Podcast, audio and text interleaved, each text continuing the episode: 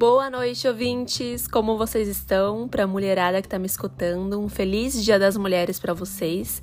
Aqui quem fala é a Letícia Puccini e esse é o fechamento de mercado do dia 8 de março de 2022. E nesta terça-feira, o Ibovespa recua com o embargo dos Estados Unidos a petróleo russo em baixa de 0,35% aos 111.203 pontos. Entre as maiores altas do dia tivemos Azul com 7,09%, Gol em 7,08% e BRF a 7,03%. Já entre as maiores baixas de hoje, tivemos CSN com 4,80% de queda, Vale com menos 4,38% e Local Web em menos 3,97%. Já no campo político, Alckmin se encontra com Siqueira e acerta filiação com o PSB para ser vice de Lula. O presidente nacional do partido disse que agora só falta marcar a data para oficializar a filiação. Vamos continuar acompanhando. E no campo de dólares juros, a moeda americana recuou 0,52% a 5,05. Os juros futuros fecharam majoritariamente em alta. O DI para 23 caiu 0,06 pontos percentuais a 13,06%. O DI para 25 subiu 0,01 pontos percentuais a 12,34%.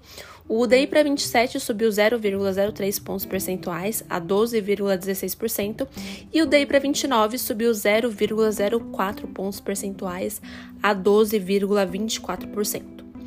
Já no campo internacional, as bolsas de Nova York têm mais um dia de queda com o embargo dos Estados Unidos a petróleo russo. O Dow Jones fechou em queda de 0,57%, o S&P 500 recuou 0,72% e a Nasdaq fechou em baixa de 0,28%. Na Europa, o índice Eurostock 600 recuou 0,51% e as bolsas asiáticas também recuaram nesta terça-feira.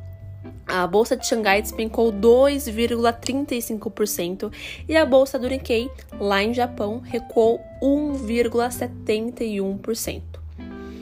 Já no mundo das criptos, o dia foi mais uma vez de alta, com um clima de aversão ao risco. O Bitcoin opera com uma alta de 0,57% e Ethereum sobe 1,90%. Em Nova York, o NCI, índice das principais criptomoedas, sobe 0,43%.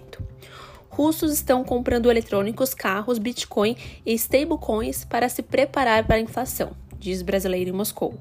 O uso de, cripto na Rússia não é novidade, conta o engenheiro Bruno Maia, de 45 anos, um brasileiro que mora há dois anos no país, em entrevista ao Cripto Mais dessa semana. Vamos também continuar acompanhando essas notícias. Já aproveito também para deixar o site do iHub Lounge, a melhor plataforma para você se manter atualizado nas notícias e ter acesso também aos melhores relatórios do mercado. Uma boa noite a todos e uma ótima semana.